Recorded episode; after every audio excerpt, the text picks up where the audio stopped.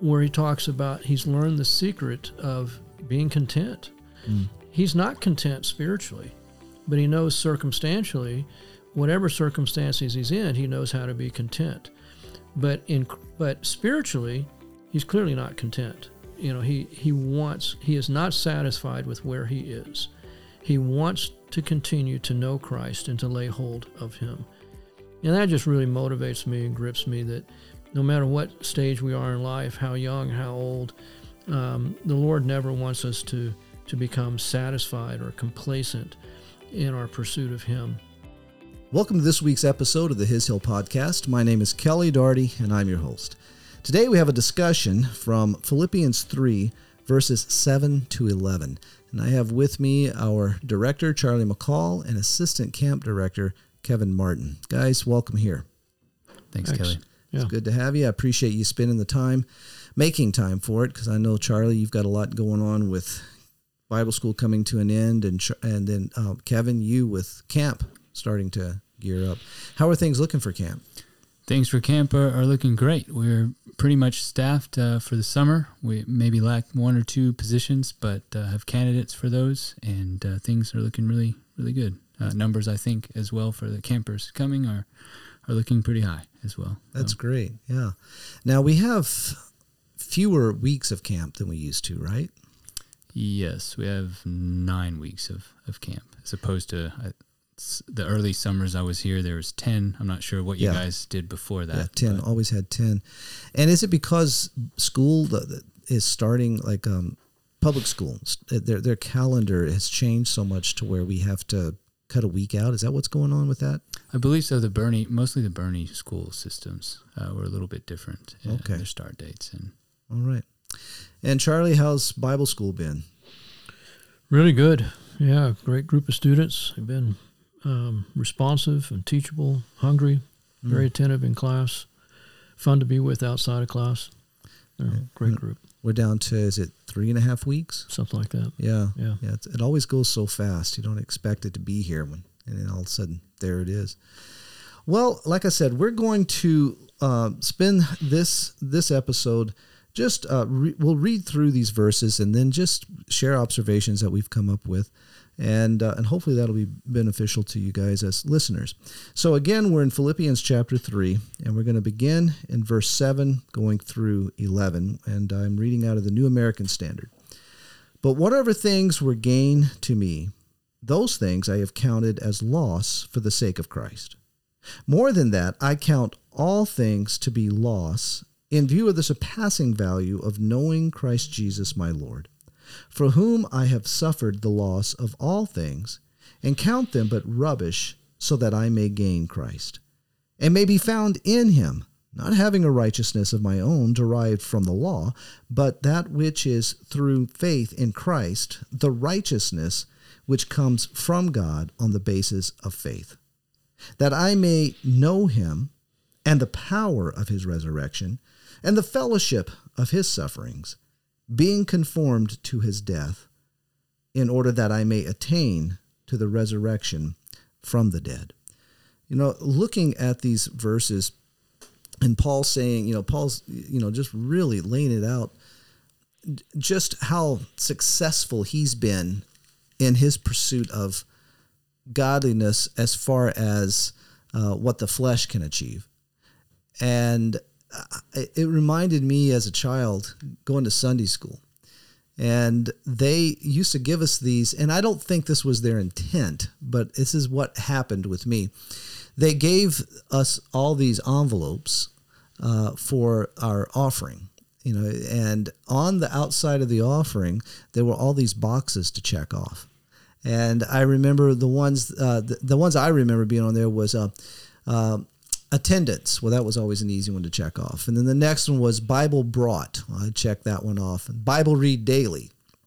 Well, I didn't always read it daily, but I always justified checking it off by, I plan on reading it daily this next week. And then there was the next box, which was giving. And I thought that was kind of interesting too, because it was an offering envelope. So I'm filling out the, yes, I'm giving. And I remember looking around and just seeing if everybody else had all the boxes checked too. And I wanted to make sure I had them checked. I felt like this is what I had to do, you know, to, to, to be right. This is what I had to do. And Charlie, I, I saw you kind of grinning. Did you have something similar to that? Oh yeah. And yeah, it's a little clipboard they passed down the aisles that you'd check the boxes. And, and I guess as a child, and I took it into my adulthood as well, that this is my, this is the standard. This is how I know I'm I'm doing right. And I so I appreciate these verses because, you know, it the Lord really had to take me through, take me down a road of deprogramming uh, to, to get these things out of my head to think properly.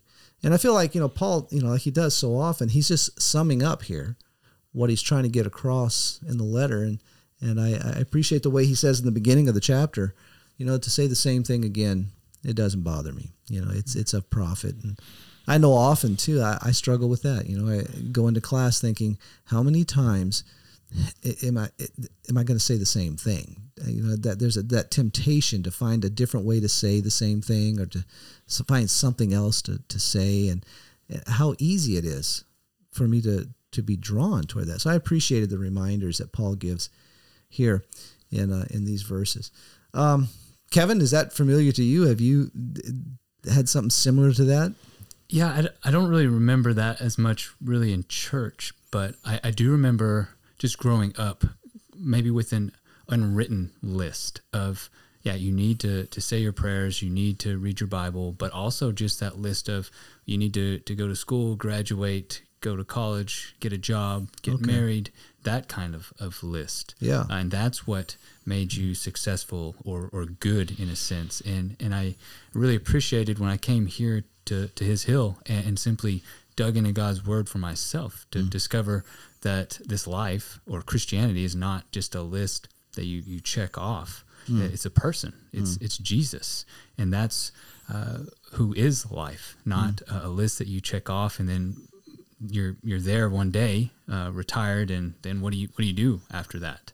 Uh, but uh, a living relationship with with God through His Son Jesus, and yeah. so yeah, I really appreciate these these verses here. Yeah, that's that that's a good reminder to me of, you know, how many times we've had we've had people who want to come to Bible school. Uh, you know, they're they're finishing up high school, they want to come to Bible school, but I have found over the years that the biggest hindrance for them coming to Bible school has been parents who don't see any profit in them coming here. You know, you've you've been going to church, you've been going to Sunday school, you go to camp. Uh, you don't really need to go to Bible school. You need to go to college. And I that that's really it breaks my heart because you know the Lord's working in the, the hearts of these kids, and it's of all people, it's often not always, but often it's the parents that are are the the hindrance to them doing that. And I, you know, I know for my own self, it was great preparation for going to college. And I went to a Bible college. Uh, you know, you would think, just go there. But the things that the Lord did in my heart, you know, because this is where He had me be, was was very profitable for me and even going on to, to college, Bible college. But I've heard from our students too, you know, they, they'll come to me and say, uh, you know, Kelly, yeah, I'd, I'll ask, how's it going at school? And they're in university and they say, you know, Kelly, I, I'm, I'm in my science class and I am being bombarded with all this garbage. But I remember this one student telling me, and all the Christians in the class are freaking out, but I want you to know that I know what's true and I'm okay. And now as a businessman, I see, you know, how important it has been for my family and for me to be, to, to, to be, for the Lord to work in our heart that Christ is our life. He is our prophet.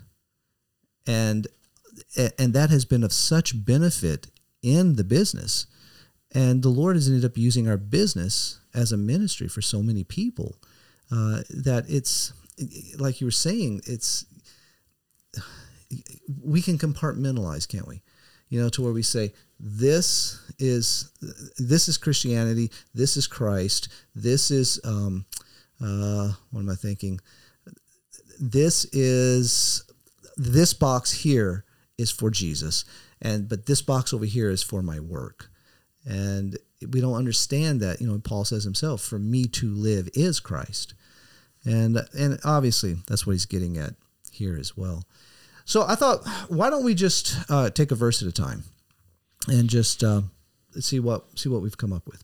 So verse seven, but whatever things were gained to me, those things I have counted as loss for the sake of Christ. Um, anything jump out at y'all? Well, I see Paul is, um, he's just changed his his way of appraising of what is of greatest value.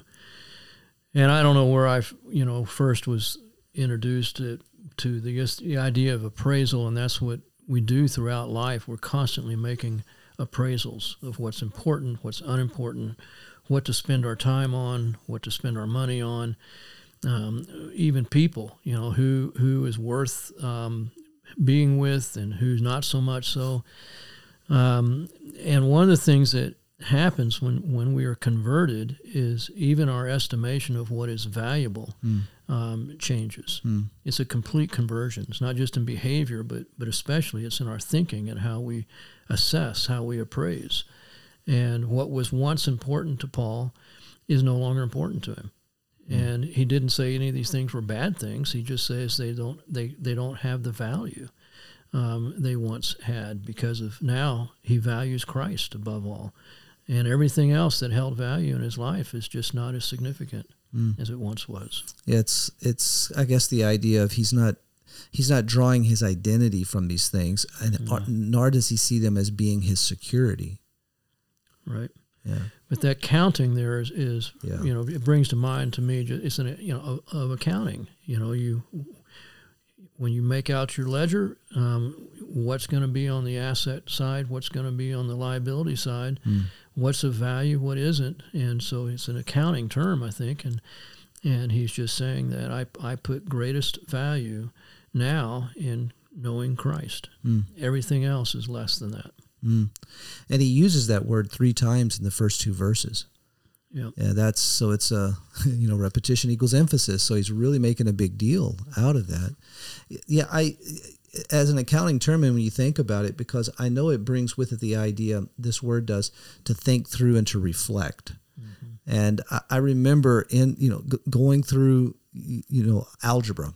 And, you know, the, the, the formulas, and then uh, my teacher, and then later on my tutor, just pounding into my head. Now, go back. Here's how you check it. Go through it. Spend time with this. Don't just, and and I think that's, like you said, that's what he's getting at, that that this is, this is important. This is paramount.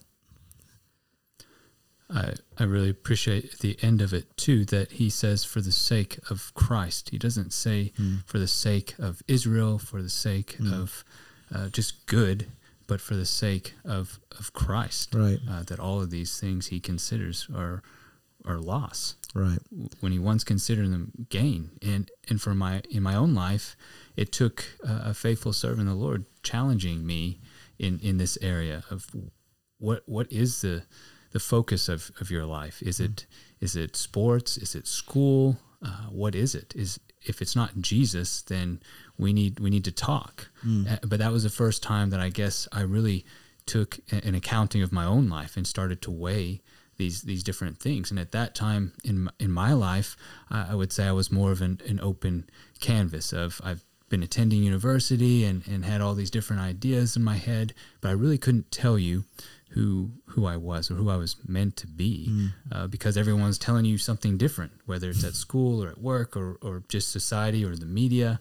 Uh, and I, I came back from this conversation with this man really wanting to to know, why why can I trust the Bible? Why can I trust Jesus? Mm. Um, here I am trying to gain all these things, get a degree, get a job, climb up the, the ladder. Uh, but I didn't even know who, who I was. Mm. And so even I, I look back on those things and think, yeah, they, they all are loss compared to, to what I have or who I am in, in Christ. Uh, it's worthless if you don't know uh, what life is, is all about. Yeah, amen. Yeah, I, th- I think putting both of your thoughts together is interesting for me to t- take account, spend time with this, for the sake of Christ. Is we find again in Scripture that the, the only value that we were ever made to know is found with the Lord. It's not found with us for the Lord, but it's found with Him.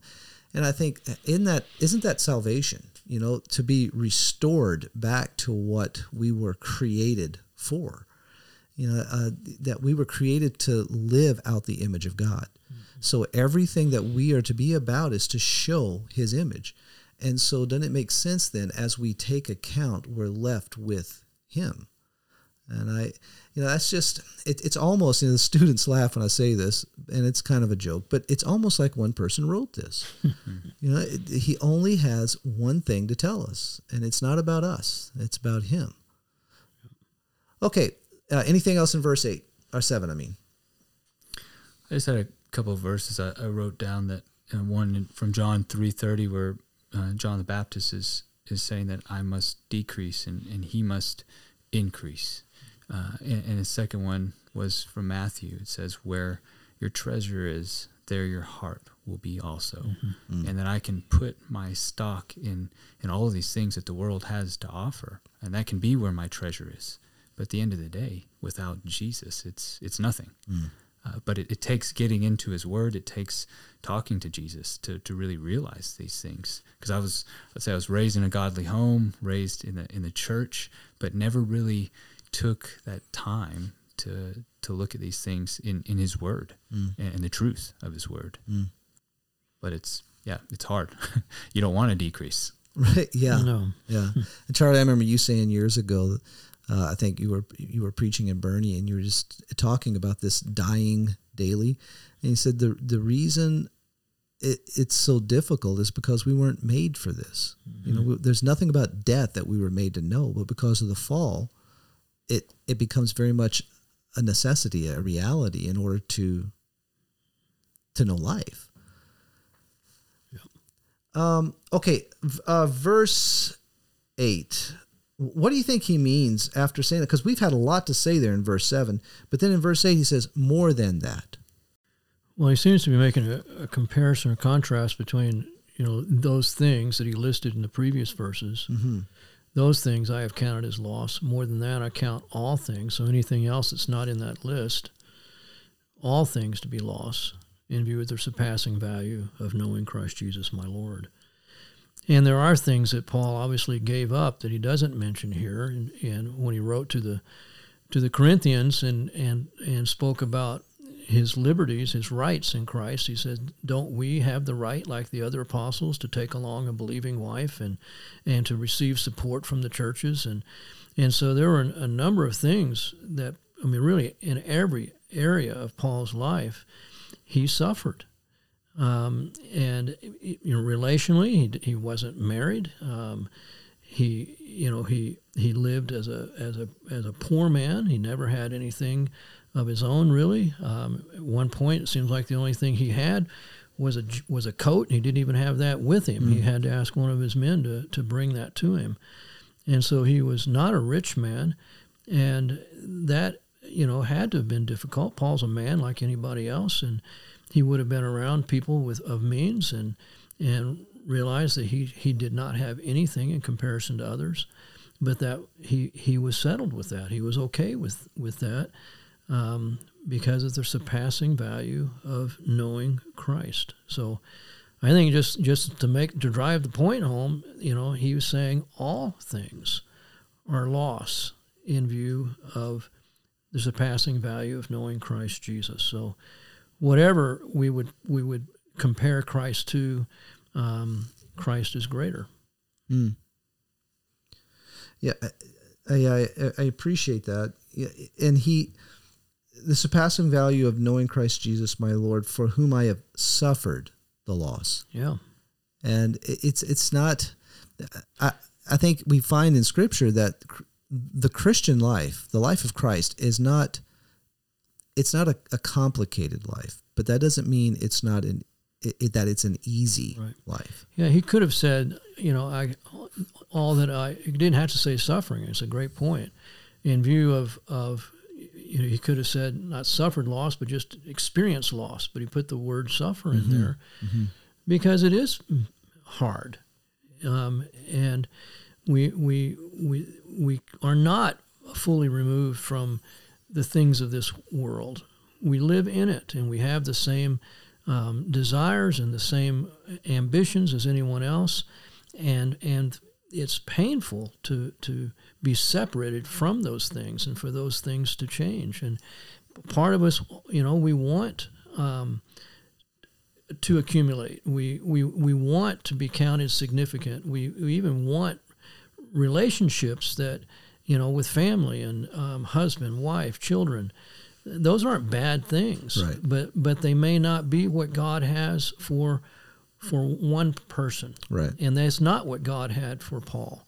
And, and so he, he suffered loss, and that those things weren't his, but, um, He again, he he seems to be reckoning, doing an accounting on those things as good as they are. He never calls them bad things. As good as they are, they are less than Christ. And so though God hasn't given him some things, he's taken things away from him, whatever, um, he has, he has given him Jesus, and he is still striving to know Christ even more. It's really a challenging passage. Yeah, it is. Yeah. D- Isn't it interesting, though they are good things, and nowhere does he say, or does the Bible say, these are not good things. Um, I think, you know, the book of Hebrews is a comparison of good things that God gives to what is, who is best, which is Christ. Yep. But here he goes on and he says, but he counts them but rubbish. Yeah, dung. Yeah. The, I, so in comparison to Christ, these are worthless to him. Mm-hmm. I think that's amazing, especially when you go back and you look at all of that, all, all that he lists there. You know, I myself might be con- uh, in verse four. Um, I might have confidence even in the flesh. If anyone else has a mind uh, to put confidence in the flesh, I far more.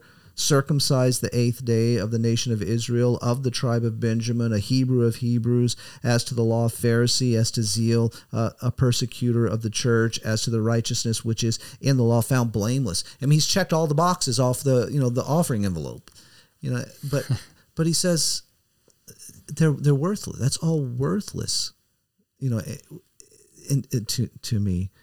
But then again, at the end of that verse, he says, uh, he counts them rubbish, so that, now that's always a key phrase to pay attention mm-hmm. to, so that I may gain Christ. And I, I think we start to see that, you know, this whole idea of I can mix, you know, I can mix the things I want along with Christ. Yeah, I shouldn't, you know, th- these aren't the best things for me, but it doesn't, it doesn't really affect, and we may not, it doesn't really affect my relationship with Christ. And, and we may not say those words, but I know for myself, I'll live that way. And, and we start to see that this is, this is the cost. If I'm going to gain Christ, if I'm going to grow in Christ, if I'm going to know him the way he has saved me to know him, it's going to cost me everything. And that's something that I, I don't know. I don't know if we hear that a lot, you know, that much anymore. It, it caused me to ask the question of why why do I occupy myself with, with rubbish or mm. trash? It wow. made me think of, of hoarders, and, and you go into their house and the, it's just stacked with trash, and, and you smell the trash and everything in there, and you think, why why are you doing this? Uh, and, and sometimes I think we we just don't realize that what we're holding on to is is rubbish compared to Christ. Yeah, uh, that the world dresses it up, or maybe someone in our sphere of influence has said, this is what you need. Yeah. And you kind of go down that, that yeah. road of, well, I do need this. And you start to just hold on to that uh, thing or, or person or whatever it is apart from Jesus, but you don't even realize that. And you need someone to come in, kind of like Paul, and say, hey, this is trash. Yeah, What are you, what are you doing? Huh. Uh, it reminded me of a of a girl in, in university who said she would never eat beef.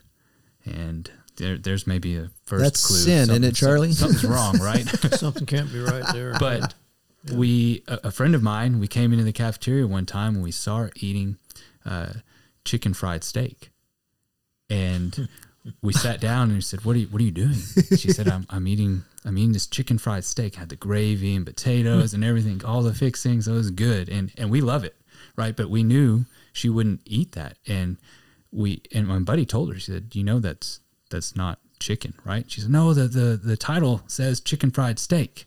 I said, "Well, that's how it's fried. That's how it's made, not what it is. It's beef." And she was just horrified that she was eating this thing, but it's because she didn't know what it is, mm. what it was. Mm. And, and I think the same thing with us. Sometimes we need someone to come in and say, "This is not what you think it is. This mm. is trash. This is rubbish, mm. uh, apart from Jesus." Yeah. Yeah, that's good. Um, Anything else in verse eight? You can't serve two masters. You know, like you were going toward, Kelly, that, you know, we think that we can have the others and have Christ, and we deceive ourselves that way. Mm. And, um, you know, it's, it's, it's not, it is uncomplicated, but we complicate our lives and we, we reduce our pursuit of Christ by thinking that, you know, we it, we can have both. You know, we can have the things of this world and have Christ. And Paul's not looking at it that way. He seems to be, it's, it's an exclusive thing, mm. that he will let nothing else interfere with that pursuit of Christ. Mm.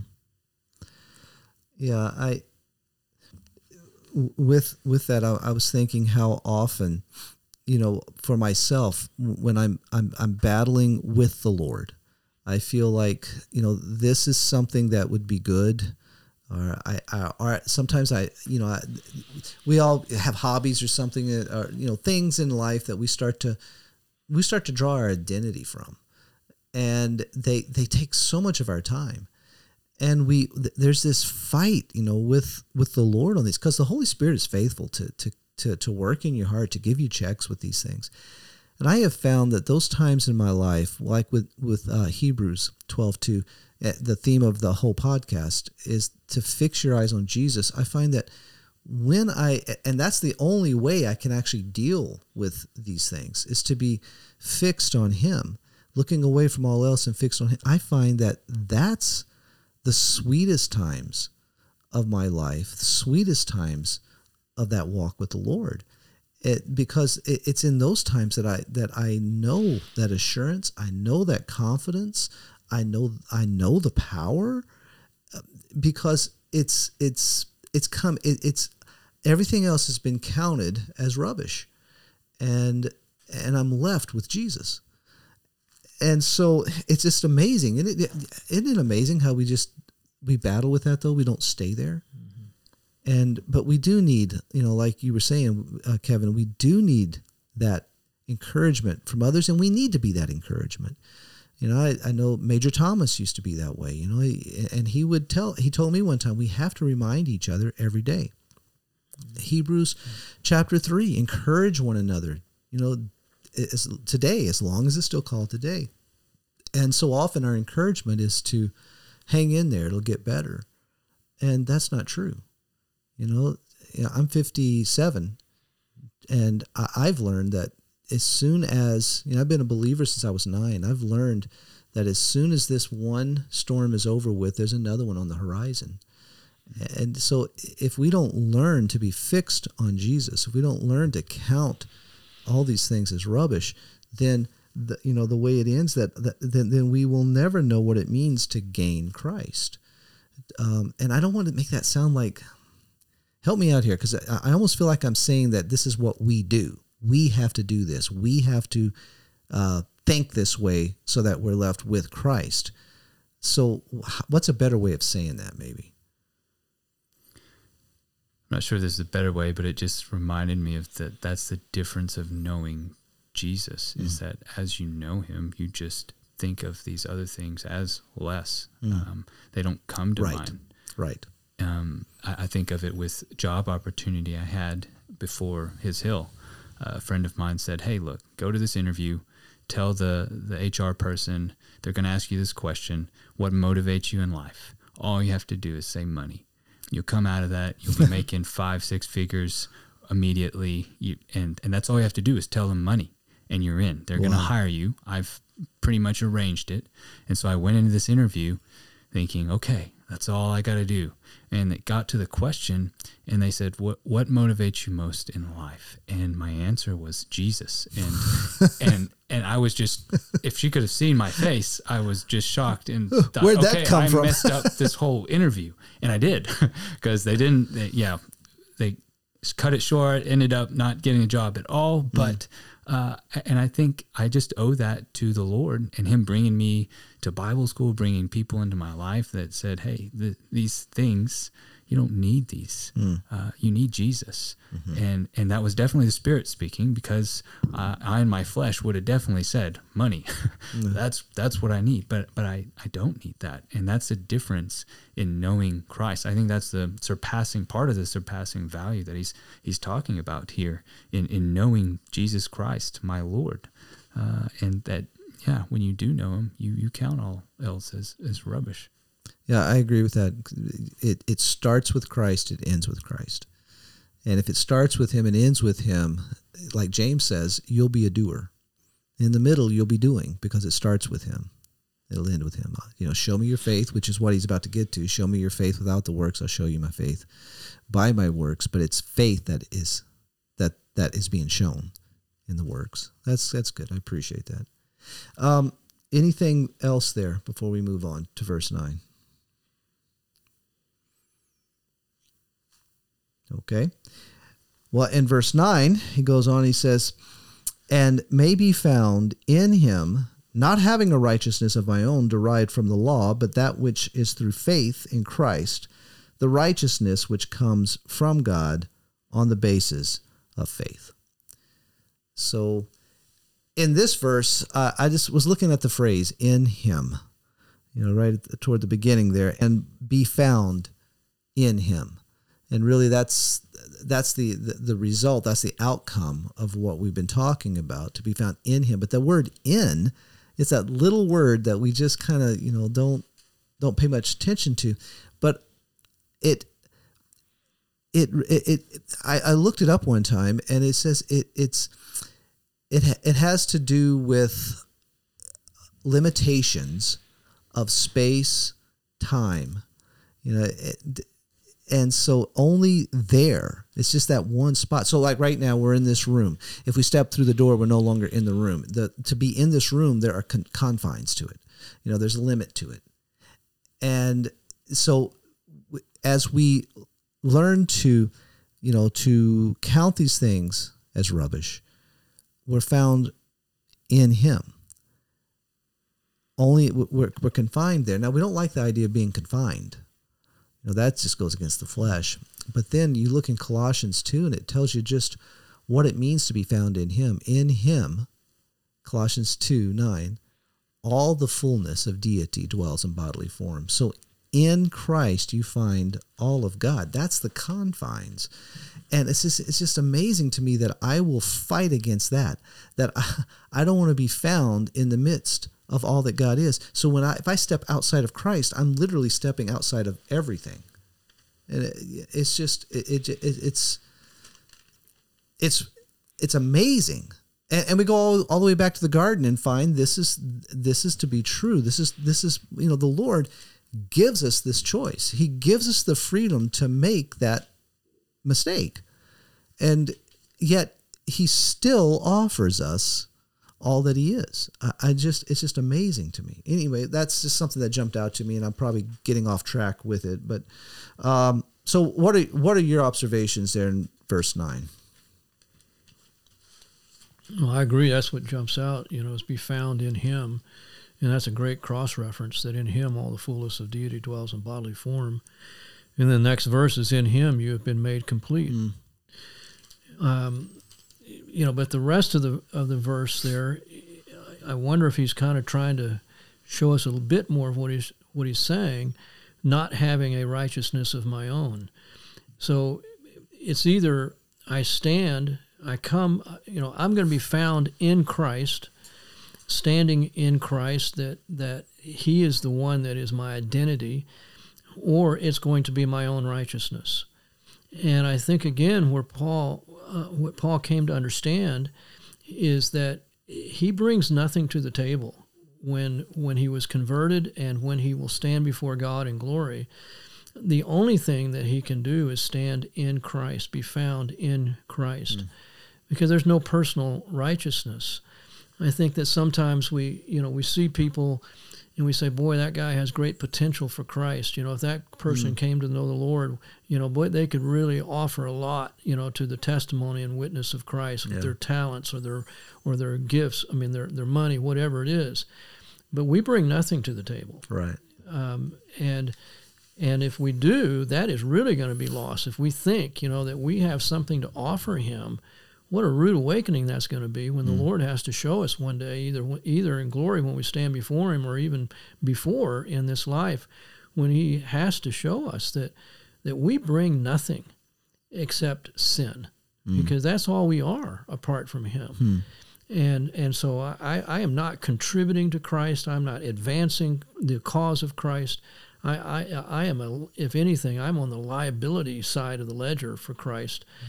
Um, and and so I, there's nothing I can do except be found in Him. And and so I appreciate very much what Paul's saying there. I think that it's not about our righteousness. It's not about what we do, um, but it's His righteousness, the righteousness which comes through faith in Christ, not the righteousness of what we do by our activity, the righteousness which comes from God on the basis of faith. And that's where Paul wants to be found, just solely in Christ and in His righteousness. Mm. Isn't it interesting that Paul would, would you, I mean, here again, repetition, he uses the word faith twice in this verse. Yeah. And I, we as believers, I've seen it firsthand in class when, when you, when you tell the student that this is all by faith, it's almost like, not almost, it is, there's a frustration. I've seen it happen, you know, where people just drop the pen on the table. You know, are you kidding me? And I, I think because we don't really understand what faith is. And, you know, chapter eleven of Hebrews, I'm going back to Hebrews a lot. I spend so much time in it. But, you know, just talking about faith. And I think that whole th- whole chapter is giving us what faith looks like. And, you know, it's, and in verse six there, he says, without faith, it's impossible to please Him. And, but, you know, Charlie, you've, you've quoted Major Thomas uh, a couple of times, I think from the pulpit in the last couple of months on what he says, what he described faith to be, which was what? It's the, it's the disposition that invokes the activity of another. That's incredible. I, I you know, I think that just makes it so clear. That and what he's talking about here, he's all all of his accomplishments are are dung. There, this is, you know, this it's it's not they're not worth anything yeah. compared to Christ, and so he chooses to to live from Christ's activity, Christ's accomplishing. Yeah, the righteousness which comes from God mm. on the basis of faith.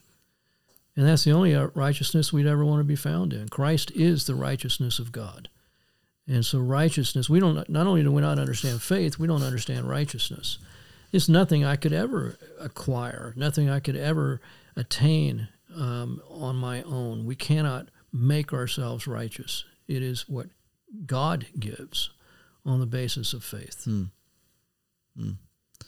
So it, it's, it's a reality by faith in Christ. And I know, again, for myself, I can I can check the boxes. You know, I can check the box of quiet time in the morning.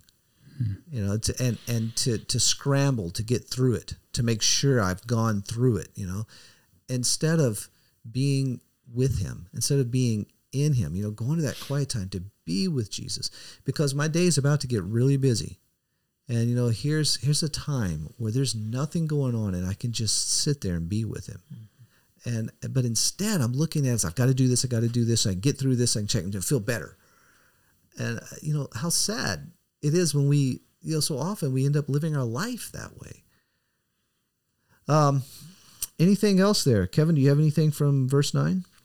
it just, I'm really thankful that those verses are in there. Mm-hmm. Uh, I feel like you can get so wrapped up in, in trying to be righteous or good. And as you both pointed out, it it's something that's produced and comes from Christ, that we, we can't do that. A verse I thought of was in Second Corinthians, and he says, he made him who knew no sin to be sin on our behalf, mm.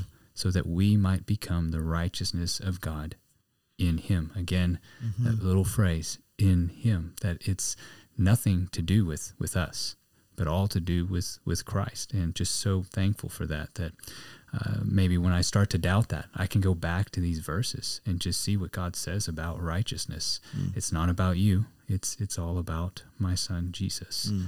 Uh, in Colossians, we we're just there. Therefore, as you receive Christ, Jesus, so walk in him. Going back to faith, how we received him by faith, but that's also how we walk this life, is by faith and, and trusting, believing that when God says righteousness comes from him, it comes from him. Mm-hmm. That it's not anything that we can can do in ourselves or have to do in ourselves to earn a, a place or favor with God. Mm. Yeah.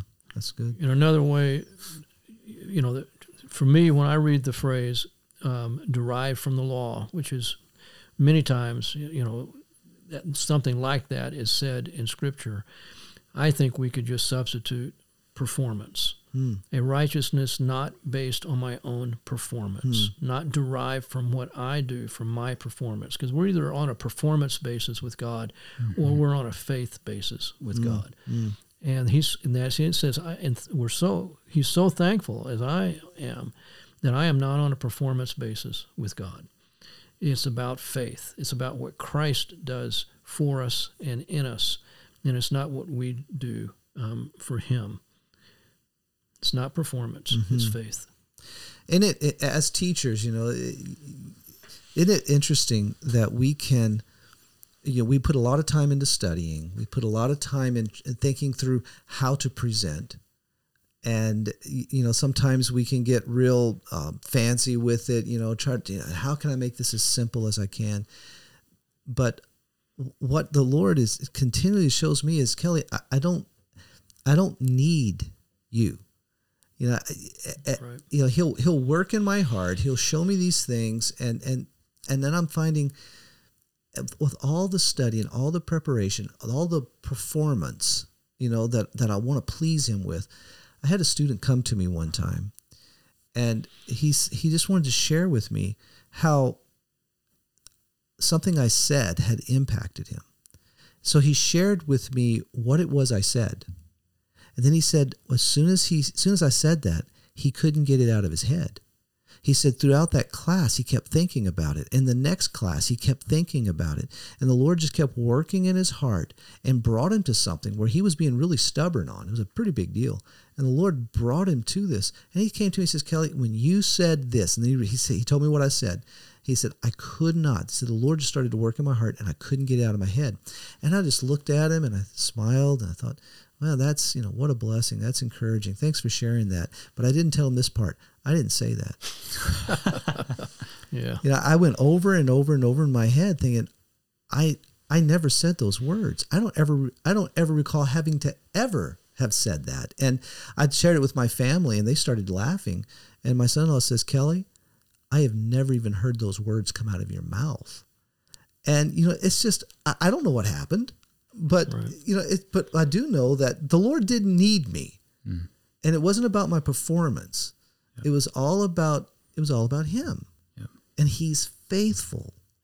You know, he's, he's faithful to, to, he's faithful to work in our lives, to bring us to, to himself, you know, to be found in him.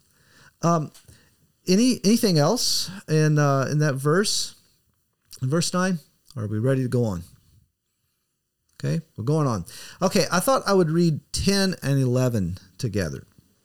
Uh, that I may know him and the power of his resurrection and the fellowship of his sufferings, being conformed to his death, in order that I may attain to the resurrection from the dead. What are your thoughts with those those verses? Well, obviously, the know him is the controlling thought, it seems, at the at the beginning of that. But it's always been curious to me that he puts the power of his resurrection ahead of the fellowship of his sufferings, mm. because Christ suffered before he was raised. Um, but he reverses it. Resurrection, then suffering, and then conform to his death. But I, you know, again, I I don't know all that was in Paul's mind at this time, but, um, you know, it occurs to me in studying First Corinthians, Second Corinthians, that one of the problems the Corinthians had was that they were um, forgetting the cross um, as they were seeking to, to live the Christian life.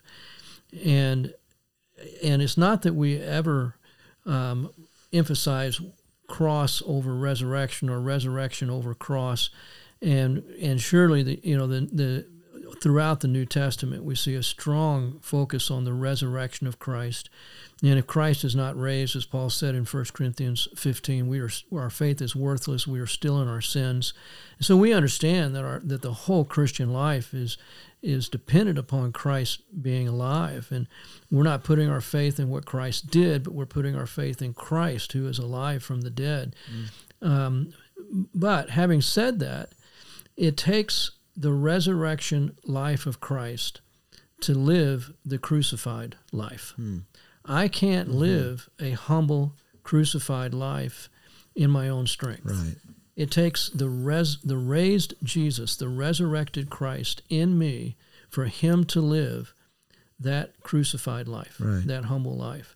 So I wonder if that's why Paul puts it in the, in the way that he did, the word order, resurrection and the fellowship of his sufferings. And the sufferings there is more than, than you know, what other people can do to us, though Paul suffered greatly at the hands of other people. But honestly, some people go through this whole life and and um, and they don't have um, great hardship. But there is the suffering of, of dying to self, of our own ambitions, um, our plans, um, uh, just our everything that we think is important, dying to that, dying to self. And and there's a suffering that comes from that. And and there is the suffering of even what other Christians, um, where, how they live their lives as opposed to what the Lord is putting on us. But anyway, the, I think the it's just interesting to me that Paul puts the power of his resurrection ahead of the fellowship of his sufferings, because I think it takes the power of his resurrection to enter into the fellowship of his sufferings. Yeah, yeah, I would agree with that. Yeah, that's that's that's a great observation. Charlie, Kev, go ahead. I was just going to ask if if maybe. I don't know if you say it this way, that in, in knowing him, you're, you immediately have that the power of his resurrection living Absolutely. in you, and that maybe not immediately go through suffering. Right. I mean, you could be going through suffering. That's how you reached it, but maybe that that's something immediate. Um, and, yeah, and we always not. have the power of his resurrection, but it's again, but it's how, how do you know the resurrection? It's in the context of death. That's where you, that's where we see the resurrection in the context of death. I read somebody recently that said, you know, if you're if you're going to be praying for miracles, then expect problems, because because miracles happen in the context of problems. Wow. Mm. If there's no problem, there's no miracle. Mm. Wow. And and so again, his resurrection life is going to be expressed in the context of sufferings. Mm. It uh, beginning of verse ten. Uh, that I, so, you know, again, a key phrase, you know, he's, he's, he's laying all these things out, counting things as rubbish, uh, being found in Christ by faith. And then he goes on verse ten, that I may know him. Mm-hmm. And that, that word know, you know, it's gnosko or anosko, and it's, it's a, it's a perceiving of Christ. You know, you, you recognize him. Uh, you know, Arlene and I, married for thirty-seven years, that we have found that we can communicate often without having to say anything. Uh, it, it, that comes from, from knowing each other, you know, right. being with each other. And in it, but isn't that interesting though? That's what Jesus says eternal life is, knowing God the Father and Jesus his Son, to recognize. Right. You know, to that, that's that's an incredible. It's a description of a of an incredibly uh, deep relationship. And I think it expresses, again, the priority of what he's saying is that the most important thing for Paul was to know him. Yeah. Him. And by the way, he was, he'd like to know the power of his resurrection as well. But then a lot of times, again, I think, you know, because because we're so adverse to difficulty, we would just want to stop there. But the resurrection power is known in the context of suffering. Mm.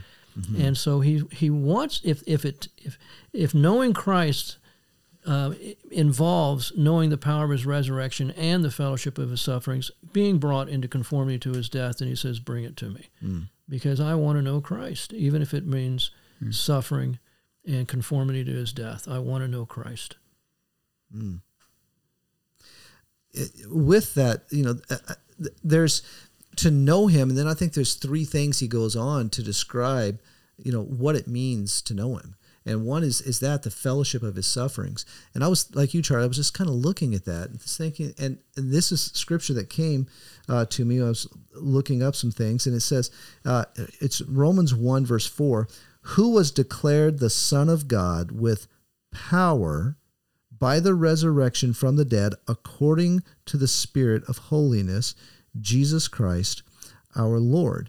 So you you you talk about the the fellowship of the suffering, the the cross there, you know, that, but, but with his resurrection, he goes on uh, being conformed to his death, that I may attain to the resurrection from the dead. I think about, this is incredible. The resurrection of the dead is the proof of proof of who he is, yep. and th- that he is. He is the Son of God. He is God. To, to to to be found in him, to know him, is to know God. Uh, what an incredible, yeah. incredible uh, relationship and gift that we're given in him. I think about Romans six. You know, the the the, the importance of the resurrection that comes from the death. That they, they both must be there. And you know, in Philippians one twenty-nine. Paul says, to you it has been granted for Christ's sake, not only to believe in him, but also to suffer for his sake. Mm. So it's a, it's something that God grants to us. He considers it our privilege to suffer for Christ's sake. Mm. It, John fifteen, you know, Jesus tells us that this is the norm. You know, for those who are going to abide in me, this is the norm. You know, in verses eighteen to twenty there in John fifteen, it says that, hey, listen, The, the servant's not greater than the master. If they hated me, they're going to hate you. Mm-hmm. And so this is of necessity. This must be. Yeah. Uh, verse eleven, there's another phrase, in order that. You know, that he, he's getting, he's building into something, in order that I may attain to the resurrection from the dead. Well, this is a, this is a loaded passage. Any other thoughts there with those um, those last two verses? Yeah, kind of just going back to what you both said, that the priority there is, is knowing him. Mm-hmm. And in knowing him, you, you can know the power of his resurrection. And it reminded me of, of Romans eight, okay. uh, mm-hmm. verse eleven, where he says, but if, if the spirit of him who raised Jesus from the dead mm-hmm. dwells in you, he who raised Christ Jesus from the dead will also give life to your mortal bodies through his spirit who dwells in you. And, and talking about sin and, and just overcoming sin, that, that power to overcome sin mm. is Jesus who mm. lives in you. Mm. And he doesn't say, all right, here's five steps or ten steps to overcome this problem. He says, you don't have to overcome anything. You simply need to know Jesus. All right.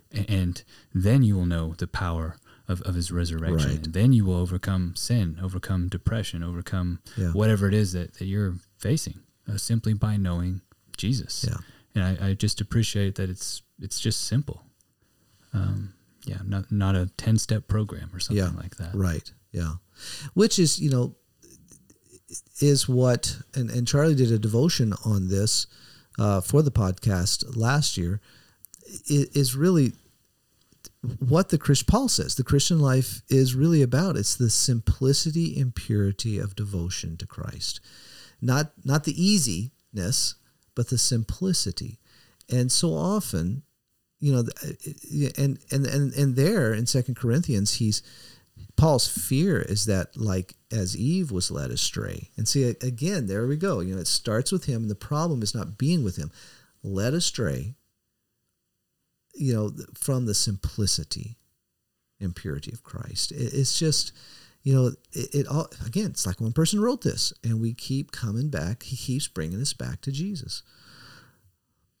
Thank, thank God he does. I think both of you mentioned, too, that Paul was willing to suffer if that meant knowing Jesus hmm. better.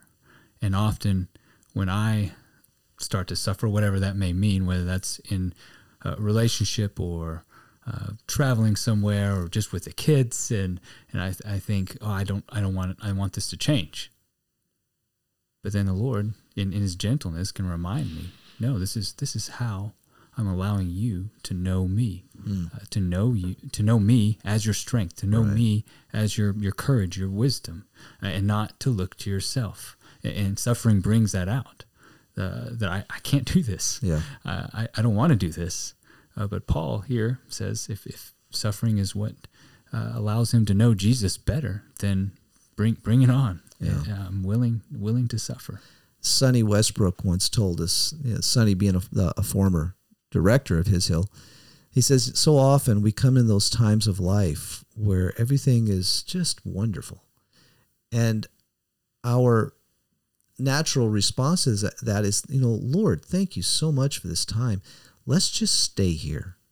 Mm. And he says that, that the, Sonny said that the Lord's response is always the same. It's always, no, mm. I want you to have it all. Mm. And that reminded me of something that Billy Graham once said. You know, we all love the mountaintop experience. You know, the view is incredible. It's exhilarating. I know when I was in charge of the second year outdoor programs, you know, going to the top of the mountain was always just, you know, breathtaking, really was, and encouraging. But Billy Graham said, if you, if you're on that mountaintop, you look around, you realize there's nothing up here that I can survive on. Mm-hmm. I have to go back into the valley to gather what is needed to live on the mountaintop. And I thought, well, that's a great illustration.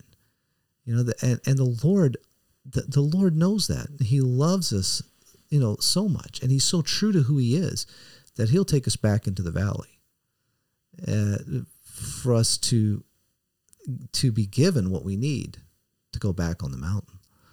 That's that's a good reminder, Kevin. Anything else in these verses? Well, I just, you know, for me, just personally, um, you know, especially if you read the next couple, I press on. I do not regard myself as having laid hold of it yet. Mm. I press on. And I, I'm just impressed with Paul's pressing on, you know, with, with all that he went through. Mm. And he was discouraged. I mean, he, he wrote about that at different times and, and said he, he would get so discouraged that he would despair of life itself. Mm. And so this is supernatural. This is this is not coming from him. I think it's what he's getting at earlier from in chapter two. He says it's God who is at work in us to will and to do of his good pleasure.